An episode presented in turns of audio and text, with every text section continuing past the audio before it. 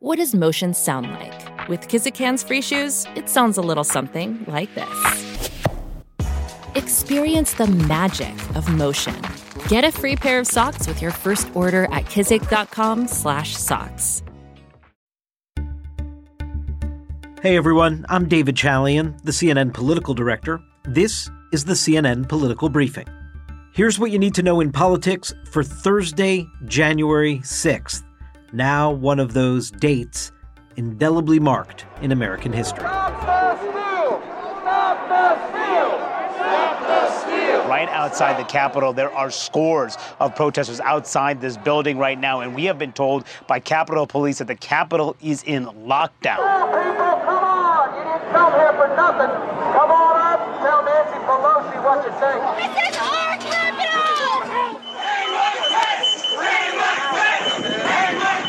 Look at this. These protesters are inside Statuary Hall right now. You see the statues. This is a, a moment I never saw in my life. We are watching an attempted sedition. We are watching watching an attempt at a bloodless coup in the United Those were the sounds of chaos and anarchy that unfolded a year ago today when an insurrection on the United States Capitol took place and an unprecedented assault on American democracy that continues to this very day.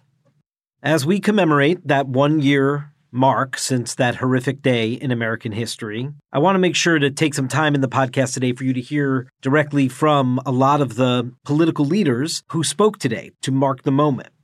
You'll note that you'll be hearing just from Democrats. That is because Republicans, for the most part, have remained largely silent, which of course is the very heart of the problem we have as a nation that one of the major two political parties in our two party system is ignoring willfully the reality of what occurred on the 6th of January last year, and in fact, remaining committed to the lie about the 2020 election that inspired the attack on the Capitol last year. President Biden and Vice President Harris addressed the nation this morning from the very halls of Congress where the attack took place, specifically in Statuary Hall. And I have to say, this was probably Joe Biden's strongest delivery of a speech throughout his entire presidency. Sort of sounded like the Joe Biden of the 80s or the 90s or the early 2000s on the Senate floor rather than the Joe Biden we hear day in and day out at the White House. This was a man on a mission and a passionate mission at that to piece by piece dismantle and debunk the election lie that Donald Trump, his predecessor, began telling before Election Day 2020, all the way through to the insurrection, and nearly every day since. Biden took on his predecessor directly. He referred to the former president 16 times in his speech this morning. Though this is larger than just Biden taking on Trump, it is nonetheless remarkable to hear a sitting president take on his predecessor as directly as Biden did this morning. For the first time in our history, a president had not just lost an election, he tried to prevent the peaceful transfer of power as a violent mob breached the Capitol. We saw with our own eyes rioters menace these halls, threatening the life of the Speaker of the House. But what did we not see? We didn't see a former president who had just rallied the mob to attack, sitting in the private dining room off the Oval Office in the White House, watching it all on television and doing nothing for hours. President Biden also referred to the fact that Donald Trump is spreading this lie to his most faithful supporters, all for his own personal political gain. The former President of the United States of America has created and spread a web of lies about the 2020 election. He's done so because he values power over principle and because his bruised ego matters more to him than our democracy or our Constitution. He can't accept he lost. As you may recall, Joe Biden's campaign motto, if you will, the very heart of the message he ran on in the 2020 presidential election was a battle for the soul of America. And it is that battle that Joe Biden made clear today he refuses to step away from in this moment.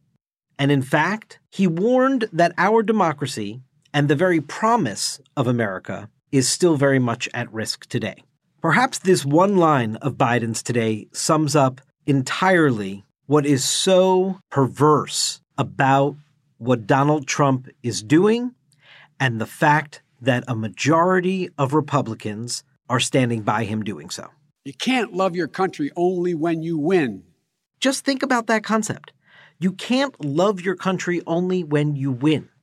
That is the essence of what accepting free and fair elections are that are at the bedrock of our entire democratic experiment in this country. And Joe Biden called it out so succinctly in that line that that one will probably stand the test of time. For her part, Vice President Harris made clear that part of the work that the country needs to do, part of the healing of our democracy, is to ensure that the right to vote is protected. Let's be clear. We must pass voting rights bills that are now before the Senate. And the American people must also do something more. We cannot sit on the sidelines. We must unite in defense of our democracy. Now, in addition to this huge existential problem we have in our society, that our very democracy is in peril, this is also a searing day for the victims of the actual crime that was taking place, the breach into the Capitol, the violence that took place, law enforcement officers, members of Congress reliving this experience a year later. House Speaker Nancy Pelosi made sure to hold a moment of silence today in the House of Representatives, and she also spoke paying tribute to the Capitol police officers. That day and in the days after, they were the defenders of our democracy, and their courage and patriotism remain an inspiration. Because of them, Congress was able to defeat the insurrection, to return to the Capitol that same night to ensure that the peaceful transfer of power took place. Something else pretty remarkable was seen on the House floor today, and it's perhaps one of the lasting images of the day. There were only two Republicans, only two, on the House floor at the time that Nancy Pelosi was saying those words and holding a moment of silence. Only two. One currently serving, Liz Cheney, the vice chair of the House Select Committee investigating the insurrection.